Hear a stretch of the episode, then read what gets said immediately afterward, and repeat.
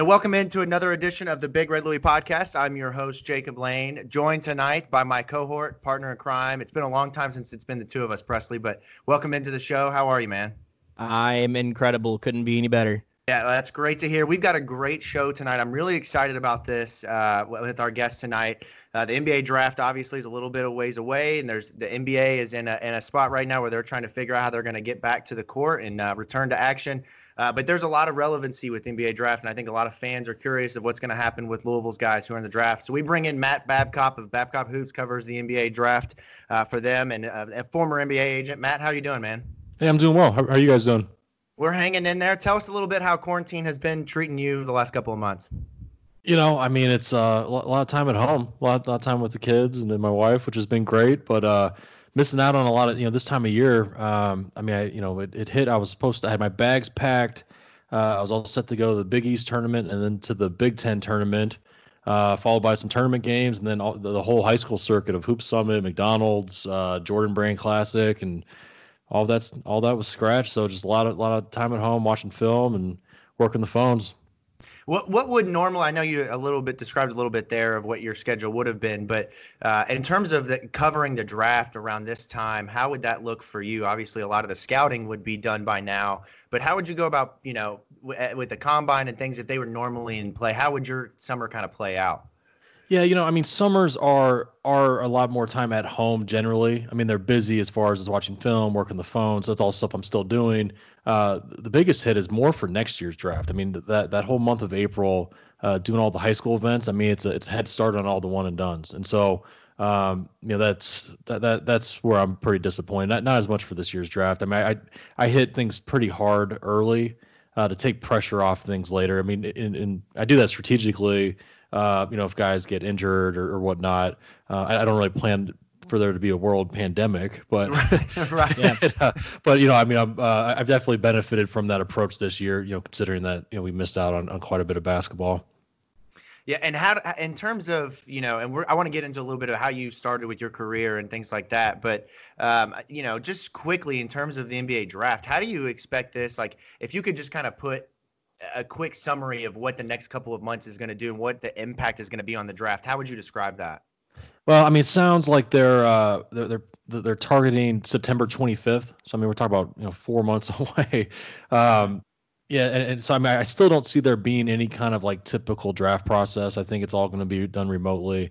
Uh, I mean, teams, you know, speaking with N B A teams, you know, they're, they're trying to stay busy watching film. They do conference calls. They do, uh, Uh, Zoom interviews and whatnot with with prospects. We're, we're four months out. I mean, we're all kind of spinning our wheels a little bit right now. And um, you know, for Babcock Hoops and our and me and my staff, we're we're trying to stay busy, stay productive, but at the same time, we're trying to pace ourselves a little bit because it's just, you know, how much how much film can you do? How many intel calls can you do? And so it's just, you know, sort of try to take a deep breath and just relax a little bit right now, uh, just because I mean we're probably a couple months out from it kind of being in, in, in the main window of the pre-draft process.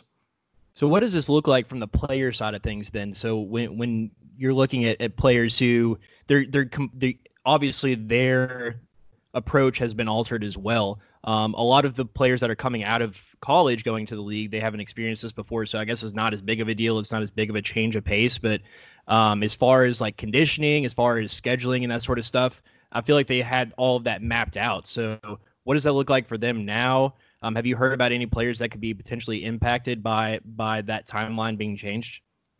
Well, um, you know, I've had a number of agents that are friends of mine that have been calling and sort of picking my brain and asking for advice of like, with this being an extended, you know, pre-draft process, you know, what should we do? I mean, it's costing everybody a lot of money, you know, housing these guys, extra months of training.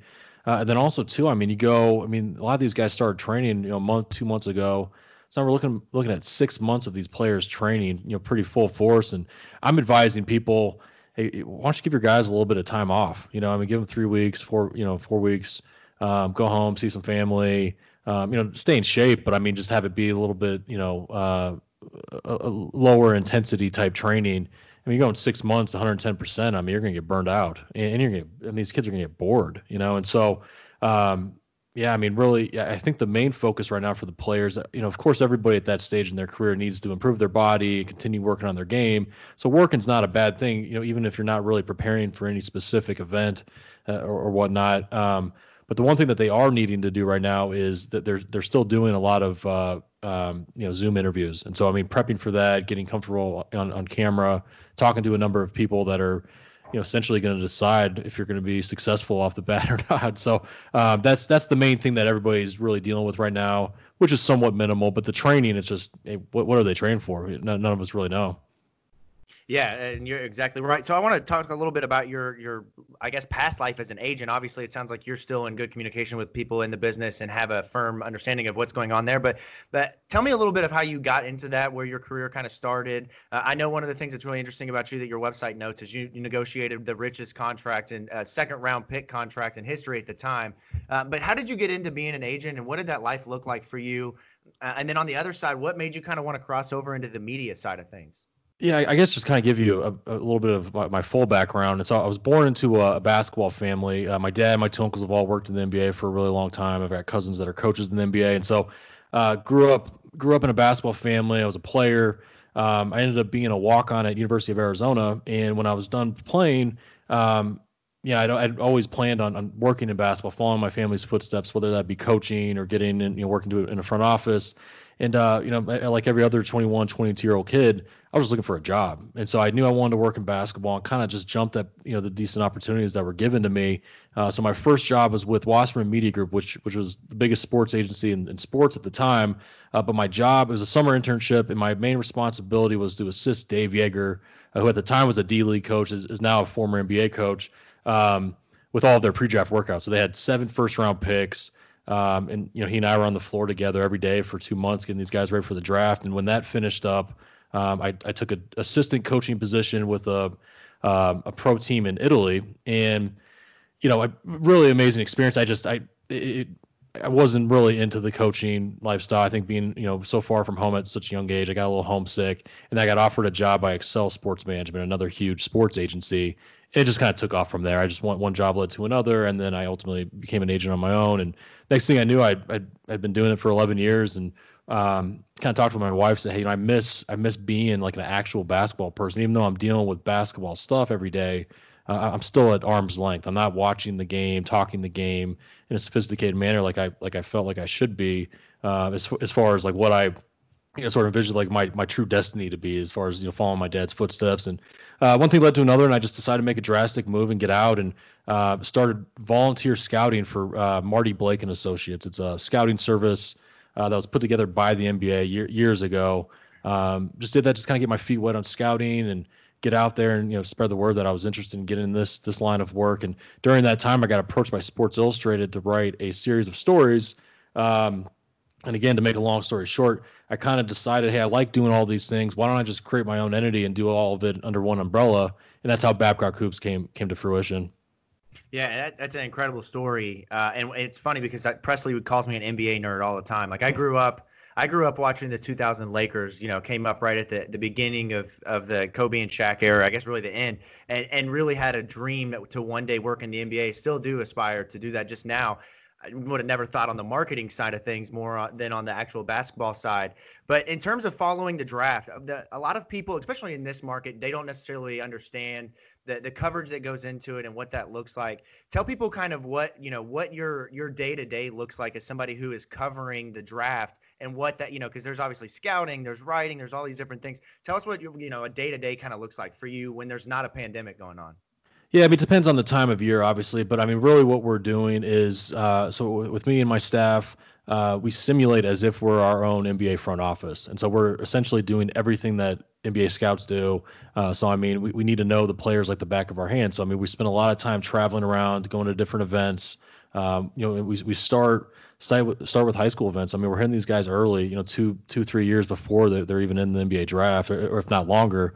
Um, I, think I, I go to a ton of college games.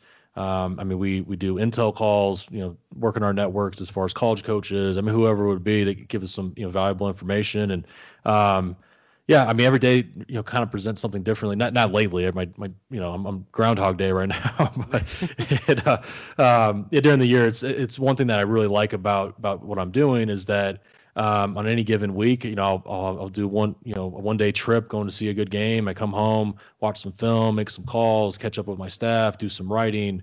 Um, there, there's a lot of different different elements of, of to what I'm doing, and uh, it's all just a lot of fun, to be honest with you. Well, Matt, to be completely honest, a lot of people that are listening to the podcast, you know, we we heard your credentials, and now I think a lot of people want to know about current and former uh, Louisville players that are heading into the N B A. Um, and it, that obviously starts with Jordan Nwora, a guy who kind of surprisingly came back after his sophomore season.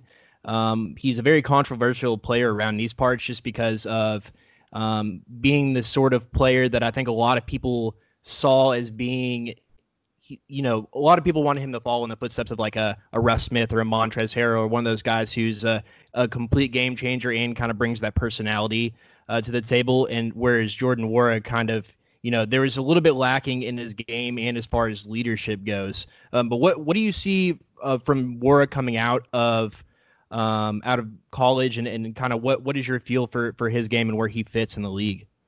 I, I, I like Jordan. I mean, I've liked him since last year. Uh, I mean, I think the biggest thing with him is that his, his number one skill is the most valuable skill. He shoots the ball. He shoots the ball with mm-hmm. range. He's able to hit tough shots. I mean, he's a he's a six seven plus versatile shooter. There's just not many guys like that. And so I think, you know, his one skill is very translatable. And so I, I think there there's certainly value uh, in a guy like him. Um, you know, it, it's sort of interesting you bring up like the leadership stuff, personality. I mean, th- there has been some negativity attached to Jordan, just personality wise. You know, how coachable is he? Is he selfish? Uh, I'm not overly concerned. I mean, I know there's some people that are more concerned than others. Uh, I, I think he's going to be a solid N B A player. Uh, I, I don't think he's going to be a star. Uh, but he's a guy that's got good size that, that can stretch the floor. I, I think you kind of use him in different spots, and um, you know, with the way the game's played now, you know, very everything's you know spread offense. Uh, you know, even though he's not a very good defender, he is capable of defending multiple positions at a, at an average level, which is which is still valuable. And so I think he's versatile, and uh, you know, I think he's going to be a solid guy. So I mean, uh, from a draft projection standpoint, I'd say probably like a late first, early second, maybe a mid second, but he, he's going to be a solid pick that's going to get get a decent deal, I, I would think. Yeah, I've always said the thing about Jordan is that his his best skill is, like you said, is the most translatable skill to the N B A. He's going to be a guy who can come in and he can play right away no matter where he goes because he can shoot the ball, whether it's, you know, somebody on him, whether he's spotting up and hitting from the corner. But how do how do scouts and general managers, as they go about their evaluation and they hear things like that, they they hear uh, the effort is lacking or the, the coachability, uh, how do they kind of take that in and, and uh, assess that with the skill? You know, I mean, I think everybody does things a little bit differently. Everybody values things differently, different priority lists and whatnot. Um, it, for me personally, I look at every player as a case by case situation. I, I you know, I, I want to gather as much information as I can, whether it's just, you know, on court evaluations or intel or just everything all together. And then I just kind of use all that information and, and just kind of make a gut, you know, a gut judgment on it. Um, and so, yeah, I don't think it's one thing or another. I don't think there's just an exact blueprint to follow. Um, you know, th- how to evaluate every single player. I kind of look at each player like, okay, I need to watch this guy a lot more because I just can't get a, a grasp of him yet, right? And so, I mean, some guys, I'll, I'll sit there and I'll watch every single clip they had on, on video just, just to kind of get, you know, all the information I need. Other players, I could watch it just a little bit. I'm like, all right, I, I got a feel, you know? And so, again, just case by case. Yeah, and, and the other thing is that one thing our writers and, and the narrative that we've kind of tried to build, especially uh, when you project him to team-wise, is is and maybe you tell me if you agree with this. I think he's a guy that if you put him uh, on a team late in the first round, right, you send him to Milwaukee, you send him to Philadelphia, you send him to Golden State, uh, instead of someplace like S- Sacramento or a team that's not necessarily – or New York even is a great example. If you send him to a veteran-laden team where he can come in and have one role right away uh, and excel at that, is that something that you think that other teams might see in him as, as need to be able to go on a really good team already and play one role? Um Yes and no. I mean, I, I do I do see him being a guy that could go late first round. Like, let's say like the Lakers, right? And Lakers are arguably the best team in the league. It's not out of the question that the Lakers draft him and he plays a role next year on a championship team, you know? And so that's sort of to your point, right? Right. Um, but, I, you know, at the same time, I mean, a team that like a young developing team, Uh, I, I think a versatile, versatile guy with, with size and the ability to shoot it, you, you could put him anywhere. I mean, that that's where I really like a guy like Jordan because it's just he, he kind of fits every you, you know you can use him so many different ways. You can play him as a small ball four, you know, stretch four really. I, and so I I, I like him because he is so versatile. He gives teams uh, lineup flexibility, uh, and, and he kind of could be plugged in anywhere. Yeah, and you and I talked about this in a Q and A we did months ago, and I, I asked you, I've been trying to workshop this comparison because a lot of people laugh at me when I say this, but he, to me, is a perfect mix between Kyle Kuzma and Doug McDermott, where the shooting and athleticism kind of combine. Tell me that that's not crazy, because I've been told that's an awful comparison for him long-term, whereas I think you're talking about a guy, Doug McDermott, he's on a second contract, he got paid big time uh, to go and shoot the ball. Like, who wasn't, who doesn't want that job? And yep. that's where I see Jordan kind of projecting long-term is going to a team where he can be a shooter off the bench. Yeah, I, I I think that's pretty good. I mean, I think with Kuzma, Kuzma's got a lot more to his game. I mean, he puts it on the floor. I think he's a little bit more athletic than Jordan. Uh, but then on the flip side with, with McDermott, uh, I mean, Jordan's very explosive at the rim. I, I don't think he's a great athlete all the way around, but he does jump well. And so, I mean, he's a guy that in transition, I mean, you put him on one of these good teams, you put him with LeBron. I mean, that, this guy's going to get some dunks in transition as well as be able to do what McDermott does as far as stretch the floor. Uh, so, yeah, I, I don't think that's that's a bad comparison at all. Yeah, and that, the next guy for Louisville, the interesting case is Jay Scrubb. This is a guy that uh, Louisville fans have known for years because he played right here in the backyard, uh, was a teammate of David Johnson, who obviously now stars for Louisville. But Scrubb is an interesting one because he kind of blew up out of nowhere at the JUCO level, and that's not something that you see nowadays. I mean, I, I think the last JUCO player was Donta Smith back in, I think it was like two thousand four or five. It's been a long time. Another Louisville guy, by the way. Um, but tell me a little bit about what you know of how that process played out. I don't know how, you know, how many conversations really people are having about Jay Scrubb, but uh, with him declaring and going pro, I think it, it surprised a lot of people here in town. Yeah, I've actually gotten to know Jay uh, over the last couple of months pretty well. Um, and, you know, the first time I saw him was that uh, he was he was in the tryouts for the uh, U S A team in Colorado Springs last summer. And I thought he was terrific. I mean, on, on that team was uh, Tyrese Halliburton, Reggie Perry. I mean, there was a number of good play. Kyra Lewis is on that team. And so, I mean, guys that are going to be getting drafted in this draft. And uh, the first two days, I thought he was one of the best players. I was really intrigued with him. I, I had no idea who he was going into that that mini camp. He ended up being cut. I I talked to the guys about it. They said he, he had a hard time picking up some of the more sophisticated uh, concepts once they when they got a little deeper into things. I think they had already decided who was who was making the team. Uh, I think it was a little bit a little bit of a political deal, but uh, yeah, I got really intrigued with him. And then uh, I kept in touch with his coach at, at, at the JUCO, um, and then watched some film on him. He's a very talented guy. I mean, I, I think he is. Uh, you know, I think he needs some work. I, th- I think he's a couple years away from you know being able to make an impact in the N B A. Uh, but things click with him. I mean, he's he's got size, athleticism. He shoots the ball. Um, I mean, I think he needs to get stronger. But I, I would be very intrigued with him if I were a team drafting the second round. What was your advice to Jay when when he kind of reached out to you guys and you guys developed that relationship a little bit more? Um, was it kind of a, a situation where you thought that it was worth worth the risk coming out straight from JUCO to the league? Uh, something that's you know. would be ill-advised by a lot of people just because it's not something that happens very frequently. So it's kind of a high-risk, high-reward type of situation. Um, what what what was the conversation like, and, and what do you think ultimately kind of pushed him towards towards the N B A? Yeah, I talked with him and, and his dad, and uh, my my advice was that how it is to a lot of these underclassmen that don't have a clear-cut, you know, solid lottery pick type range. Um, you know, there's no harm in, in testing the waters, and, you know, seeing what your stock is, getting some feedback, and making a decision later. Uh, that's what I told him to do. They they didn't listen to me. He signed with an agent and all that. But, I mean, I, I think he's in a spot. I think he'll be drafted in a pretty good spot and get get at least a couple years guaranteed. So, I mean, I, I don't think this was like a horrible decision.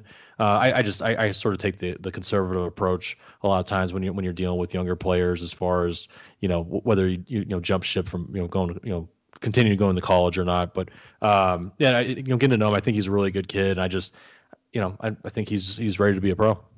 Yeah, one thing I'm curious at with him, and it, since you got to know him, maybe you'll have some insight into this, but uh, leading, or I should say following the season, when Darius Perry in particular, when he transferred, his dad spoke to, I think it was two forty-seven Sports, and called Chris Mack's offense, uh, putting his son in a straitjacket is how he, is how he turned it. I had heard uh, some behind-the-scenes you know, chatter from people in the basketball community in Louisville who uh, Jay Scrubb's dad had some expressed some of those same concerns of what the offense might do to Jay's game.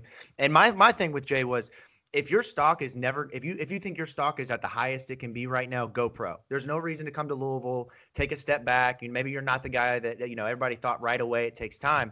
But do you think that there was anything into to Jay worrying about maybe his stock slipping by going to Louisville and playing in an offense that, quite frankly, might not have suited him perfectly? Not, nothing like that was said to me. I mean, it doesn't mean that they didn't have the, have those thoughts or, or have those conversations behind closed doors. Uh, yeah, no, nothing negative with Louisville. I think it was just more of a, a deal where. um, you know, and what, what they said to me is, hey, if there's an opportunity for me to play in the N B A next year, like, I want to take it. And, uh, you know, I, and I think that's such a, that's such a big decision and such a personal life decision. It, it, it's very easy for everybody else to judge from the outside looking on in, but when somebody's got an opportunity to make some, some serious money, it's hard to, it's hard to overlook. And so I, I always, you know, this is kind of going back to my agent experience. I always try to look, look at everything from all different perspectives. And, um, you know, and, and so, I mean, with where they're at and how their priorities are set in order, I, I can't blame the kid. I mean, I think he is going to be probably a solid second round pick. And, um, you know, I, what I stress to them is, hey, just know what you're signing up for and understand like the downside and the risk with whatever decision you make. If you, if you're comfortable with the downside, hey, go for it. One guy that a lot of fans around here have really fallen in love with is actually Scrubb's high school teammate, uh, David Johnson. So a lot of people were, were really interested in seeing uh, if Scrubb and Johnson could pair up again and be a dy- dynamic backcourt in college as well. Um, with that being said, though, we were really, really impressed with a lot of stuff that Johnson did um, last season. Yet Chris Mack kind of came out and was was kind of, I wouldn't say vocal, but just kind of shied away from saying anything about Uh, Johnson even testing the draft waters, which was, I think, was surprising to a lot of people around here. Uh, what do you kind of see, kind of see in jo- Johnson's game, and do you see him kind of being a guy that pushes towards a lottery pick type of projection if he stays on this trajectory going through next year? Well, uh, just to give you a little story. So I, I came to Louisville before the season has started uh, to watch the team practice, and uh, it was it was me and a handful of N B A scouts. And Chris Mack came and talked to us, and, and he he mentioned David Johnson. He, he was injured at the time. He said, "Hey, this kid's the real deal." He was very complimentary of him, and and so we were, you know, we knew we knew who he was, and we were intrigued by you know what Chris Mack was saying. Um, you know, as far as an evaluation of him, you know, it was a relatively small sample size because even when he came back, it seemed like they brought him along slowly. And um, I remember watching that game live uh, against Duke, and he was off the hook. He was so good. Uh, and so, I mean, for, from my standpoint, I'm certainly intrigued. And I, I do think he made a good decision going back because he's going to be a high priority guy for myself and guys like me and N B A scouts. Um, I mean, we're we're going to be, you know, coming to Louisville to watch him for sure. And I mean, to say, hey, this guy's going to be a lottery pick, I think it's, I'm not ready to say that yet. I don't have enough information on him. I'm, I'm certainly intrigued, and that would not surprise me based on what I've already seen. It's funny. There was a story uh, from a Louisville uh, journalist in town who sat courtside and was covering a Louisville game. I can't remember who the opponent was, uh, and I believe it was uh, one of the Lakers front office staff. They were there in town, and I would guess they were there to watch Jordan Nwora, whoever they were playing against. And uh, the journalist told the story about he overheard the, that front office person asking, "Who's that kid number thirteen?" And it was David Johnson. Uh, and I, I later heard, wrote a, I read another story from a, an N B A draft writer who acknowledged the same thing, that David Johnson came on late. Probably doesn't make sense to go pro now. But but in terms of just guys in general like him who who have these these splashy moments as freshmen and then decide to come back, how do you evaluate somebody who plays and, you know, they might play fifteen, sixteen minutes a game. They score six points. It doesn't look sexy on the stat sheet. But how do you evaluate that when it comes to the the next level and being an N B A guy when you're kind of filling out a board from scratch? I mean, it's challenging for sure. I mean, obviously, the, the larger sample size you have to work with, the more information you're able to gather, the better better decision you're able to make, right? Uh, you got to read between the lines. And I mean, I think a good example of that is I, I watched uh, R J. Hampton, their, their team, his team in Australia or New Zealand, uh, came to the States and played against N B A, some exhibition games against N B A teams. And so I watched him twice. And uh, he did not produce. I mean, I think the game at Oklahoma City, he was like one for twelve or something like that. But we we we were able to, or at least I was able to, read between the lines as far as his talent. Okay, if he's able to get stronger, he's going to finish that shot. And so it, it's not as much of like, you know, how many points are you scoring? It's what tools do you have? And so that that's what's intriguing about David. He's got he's got the great size. He's got good athleticism for a guy his size at point guard. Um, and so he's he's done enough to intrigue at least me. Uh, and so now this next year he's going to, you know, full season start. You know, hopefully starts off fresh, you know, healthy.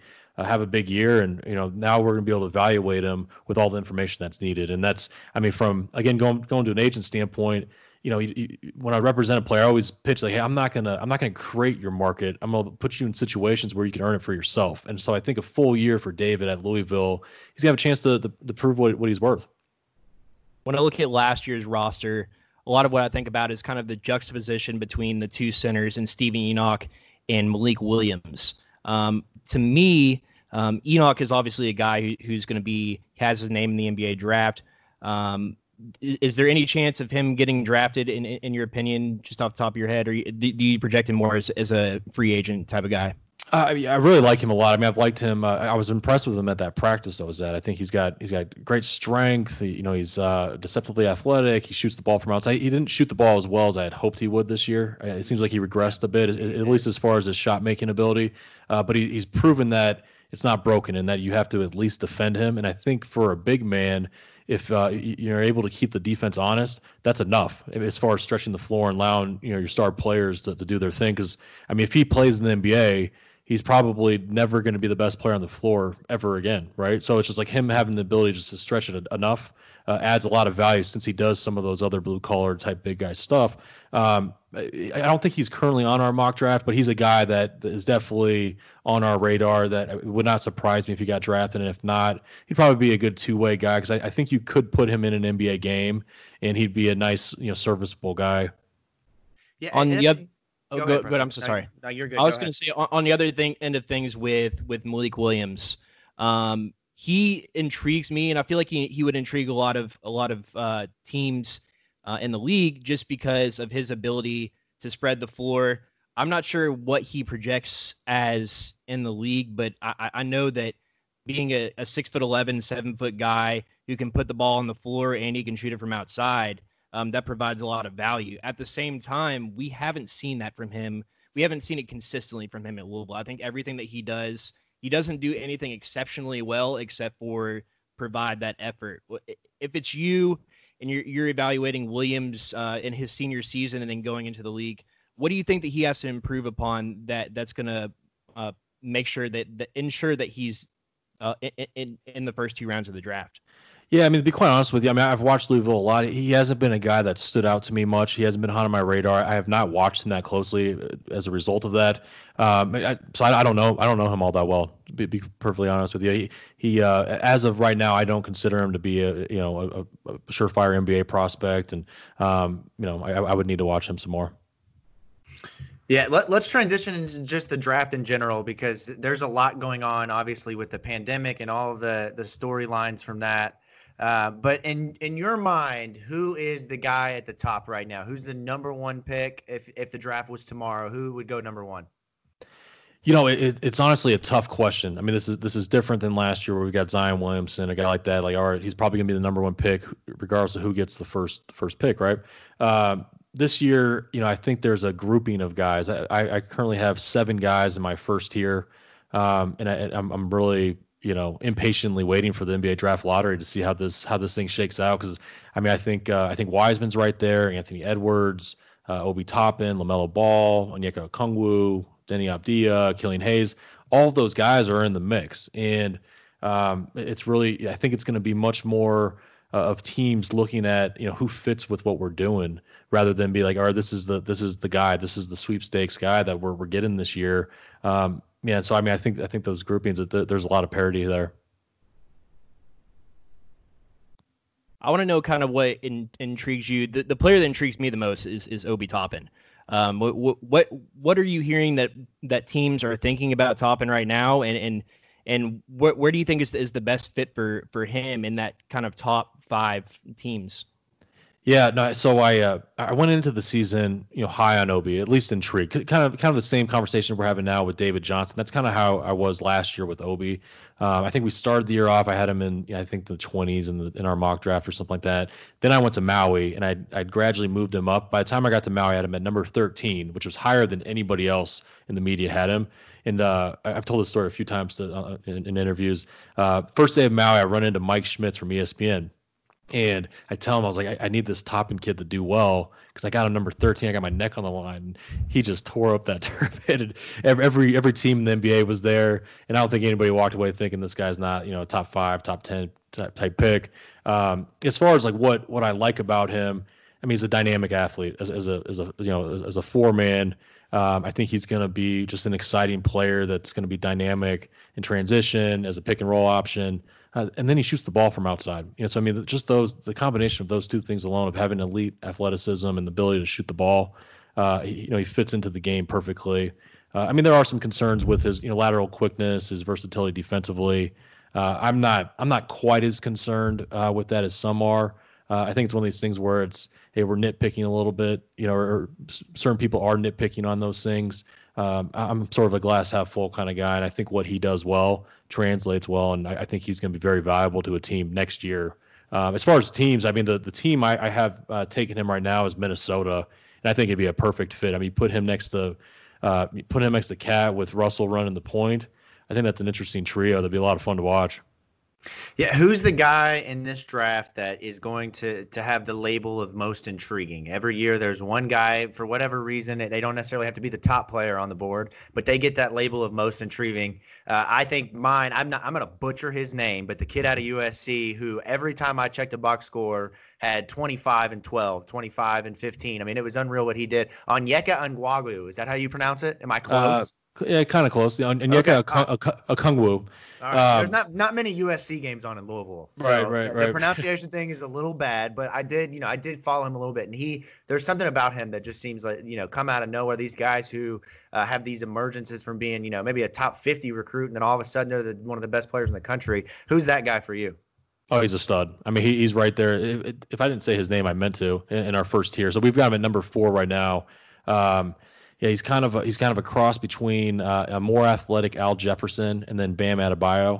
Um, I mean, because th- this kid, you know, he's he's a big old boy. I mean, big physical guy, uh, but he's very athletic. You know, so he'll provide rim protection, rebounding. I mean, you know, incredible dunks. But then he's polished. I mean, he's got un- incredible footwork. Uh, he's got great touch with both his right and left. Um, yeah, I, I've got high hopes for Onyeka, and then his backgrounds, the backgrounds on him, the intel is through the roof. I mean, this kid's going to succeed. One thing that, that a lot of people around here are, are super interested in is Donovan Mitchell, Utah Jazz. There's a lot of controversy, a lot of drama surrounding the Jazz, but still um, they sit as, as the number four seed in the Western Conference. We don't know how things are going to necessarily pan out in, in the league quite yet. Um, but do you envision a scenario where he could go play in a, in a bigger market, or do you kind of see him, you know, being a guy whose personality fits more in Utah? You know, I mean, I, I personally, I'd like to see him stay. I mean, I, I you know, I kind of grew up with all, you know, the, the eighties and the nineties where the guys, the stars stay in their team their whole careers. And um, mm-hmm. I, I think it's, I think it's better for the game. Uh, but I mean, from an agent standpoint where I, you know, I was working for the players, you know, it's sort of, uh, I, I think players should have the right to do whatever they want. I mean, this is their life. This is their family's life, where, the, where, where they're going to live. Um, you know, who they're, what, what coaches they're going to play for, what teammates they're going to play with. So I understand, you know, the flexibility that guys are, are given. Um, you know, as far as projecting, you know, if he's going to stay there or not, I, I honestly, I don't have, I have no idea. I, um, I, I do think they have a, a nice, a nice core. Um, I'd like to see them add another, you know, another scoring punch to take some pressure off of him. And, uh, I mean, I, you know, I'm, I'm sure they're pretty disappointed in Conley's performance last year. I mean, they spent all that money and, um, you know, he was a little underwhelming. I mean, especially the start, but, uh, yeah, I hope he stays. I mean, I hope Giannis stays in Milwaukee. I mean, that's just that's. Uh, I, I I like I like continuity. I like teams staying together and building together. Uh, but we'll we'll see. Yeah, the interesting thing you mentioned with Giannis in Milwaukee. Do you think that that some of these young guys have the opportunity to kind of change the course of the N B A again with choosing to stay in smaller markets and compete rather than go to the New Yorks and the L A's? Like, that's kind of been the trend in the LeBron era. But as we transition into this era where you have Zion in New Orleans, uh, Karl Anthony Towns in Minnesota, like some of these big name guys, Devin Booker in Phoenix, great example. Uh, do you see them kind of following in the same footsteps of going and chasing the the high the big markets and trying to get a team like the Knicks turned around, you know, joining together? Or do you think that some of these guys are going to follow that that old school path of staying where they are? You know, I, I sure hope so. I mean, it, you know, in this day and age, I mean, the, the these smaller market teams are, you know, are now starting to be owned by billionaires. So, I mean, they've got a ton of resources. I mean, like, for example, my, my dad's with the Milwaukee Bucks, so I, I'm, a, I'm a little biased here as far as hoping that Giannis stays. But, uh, you know, they've got billionaire owners. They've got a brand new building. They got their, you know, beautiful practice facility. And, uh, you know, with the way, you know, marketing is now, I mean, social media and whatnot, I mean, you could be anywhere. I mean, can Giannis be any more famous? Like, why why do you need to go to L A or New York, you know? And so I think the times have changed a little bit with that. And so I'm hoping, um, with all that said, you know, these smaller market teams do have a chance of keeping their, their core units intact and keeping stars. And, um, yeah, and, and, you know, guys like Donovan Mitchell and Giannis can retire their numbers and their the teams that drafted them. Yeah, I want to ask you about Montrezl Harrell. He's an interesting guy because, uh, you know, Louisville fans, we knew what what the, what he was going with to the N B A. Like, we knew he was going to be the exact same guy in the N B A. I don't know if anybody thought he'd kind of develop into this high-level N B A starter, uh, but it's going to be a weird free agent period this summer. How do you think that's going to impact him because he's a guy who probably, you know, could have been one of the biggest pay raise or, you know, pay raise guy, you know, in line for that this summer uh, when he enters free agency. Yeah, I mean, I, I really like Harrell. I mean, I always have. I mean, just, you know, toughness translates, right? And that kid's as tough as nails. Um, and he and he fits the game now. I mean, because you could use him as an undersized five, whereas I mean, if this were fifteen years ago, now, you know, he's he's a four. Um, so I mean, you know, you play him at the four or the five, and he's just gonna beat the crap out of it. You know, he's just he's just a tough dude. Um, as far as his free agent market, I mean, I haven't taken a deep dive as far as what guys' market values would be. Uh, but off the top of my head, I mean, even even in a weird year, I think he's probably gonna get, you know, twenty million plus. I mean, he averaged what it was eighteen and seven on one of the best teams in the league. I mean, that's gotta that's gotta give his agent some leverage to to get a good deal. Do you think there's a team that stands out as being a good fit for him? I mean, obviously, I know that it, that's kind of hard to project because we don't know what teams are even going to look like when they come back to the floor. But is there a team that you think that could use a guy? I mean, he's undersized, can't really shoot. Uh, he's a rim runner at its finest and a really a, a elite level rebounder. Is there a team that stands out for somebody needing that? You know, I, I really haven't taken a deep dive on, on free agency and, and fits and whatnot. I mean, I think he's a guy that could fit a lot of different teams because, I mean, you know, as an undersized five that does all the dirty work like he does, I mean, that's useful for everybody. I mean, I think there are certain teams that do value, um, you know, bigs that can stretch it. Uh, I, I know, for example, in Milwaukee, I mean, they really they really value Brook Lopez because he's able to shoot the ball while still being a physical presence. Uh, but yeah, I mean, I I, I I don't have a specific team for for Harrell, but I think his free agent market is is going to be pretty good. All right, Matt, we want to get you out here on this. I guess our, our final question would just be kind of where where do you think the the next few months go? You know, we're beginning of June, we're targeting end of July to kind of start things back. Uh, still talking about, you know, the, the twenty nineteen twenty twenty season. Um, does it make sense for the N B A to finish all of this up? I know there's a lot of there's a lot of revenue to be had. There's a lot of money to be missed out on if they don't. Um, does it make sense for them to finish? And and then will there kind of be an asterisk on, on the on the eventual champion if, if they do finish? Yeah, I mean, I think it makes sense for them to at least try. You know, I mean, mm-hmm. you know, obviously, I think there's a lot of uncertainty, and I don't have that much insider information as far as the, the risk of them going back. But I mean, you know, even if they try and there's an outbreak, I, I could see there being a, you know, possibility of them having to cancel. Uh, but I, I certainly think that, that there's a lot to lose. I mean, this is big business. There's a lot of money on the line. There's a lot of people depending on this business thriving. Uh, so I, I, you know, I certainly, certainly, you know, hope they they're able to, to finish this thing. Um, you know, as far as the asterisk deal, I, you know, it happened to the Spurs with the lockout that one year. You know, I, I think there'd be some initial conversations about that. I think it would, it would, it, you know, it, people would forget about it quickly. Uh, I, you know, I, I think if, you know, maybe one of these wild card teams were to make a run, then maybe the dialogue would be a little bit more aggressive of like, okay, they just won because it was a short and weird year and all that. Uh, but if it's like, you know, Bucks, Lakers, Clippers, I don't think anybody's going to care too much. Do you think there's more pressure on Giannis or LeBron to win the finals this year? If you just had to, I know that's a, it's going to be a completely different system we've ever seen, potentially that one through sixteen team. So it's not going to be the traditional run to the finals, but in your mind, is there more pressure on LeBron James or Giannis Antetokounmpo? Well, you know, I, I'm not necessarily saying this is a right or wrong deal, but, uh, you know, I think there's a lot of pressure on the Bucks. I mean, you know, Giannis is is uh, is potentially going to be a free agent after next next season. Um, so I mean, I, I know the Bucks want to strike while the iron's hot. Um, but then with LeBron, I mean, this uh, this whole debate of, you know, LeBron, Jordan, who's the greatest, and all that. I, I I'm sure LeBron feels a lot of pressure of just, you know, adding another one, you know, making another jump to L A. Uh, just kind of like, you know, seal up his his legacy, but. Um, you know, you, you get you get to be a star at that level. The pressure's on, no matter how you split it. You know, so to compare to compare the pressure is a hard thing to do. Yeah, to even even just try to imagine basketball playing being played right now is wild to me. But it it's looking like we're headed towards that direction. Uh, we thank you so much for your time, Matt. Appreciate you having uh, coming on the show. You guys can follow him on Twitter at, at Matt Babcock eleven. You can also catch uh, him in his great writing, his mock drafts at Babcock Hoops dot com. Matt, appreciate your time. Enjoy the rest of your evening, my man. Hey, thanks, guys. Have a good one. That will do it for another episode of the Big Red Louie podcast. Thank you so much to Matt Babcock for joining the show tonight. Presley, great to see you. It's been a while since we've done this. Hopefully we can do this soon. Thank you guys for listening. As always, you can catch us on Twitter at the Big Red Louie. Uh, and, of course, all of our work posted daily over at Big Red Louie dot com. Stay safe, Louisville.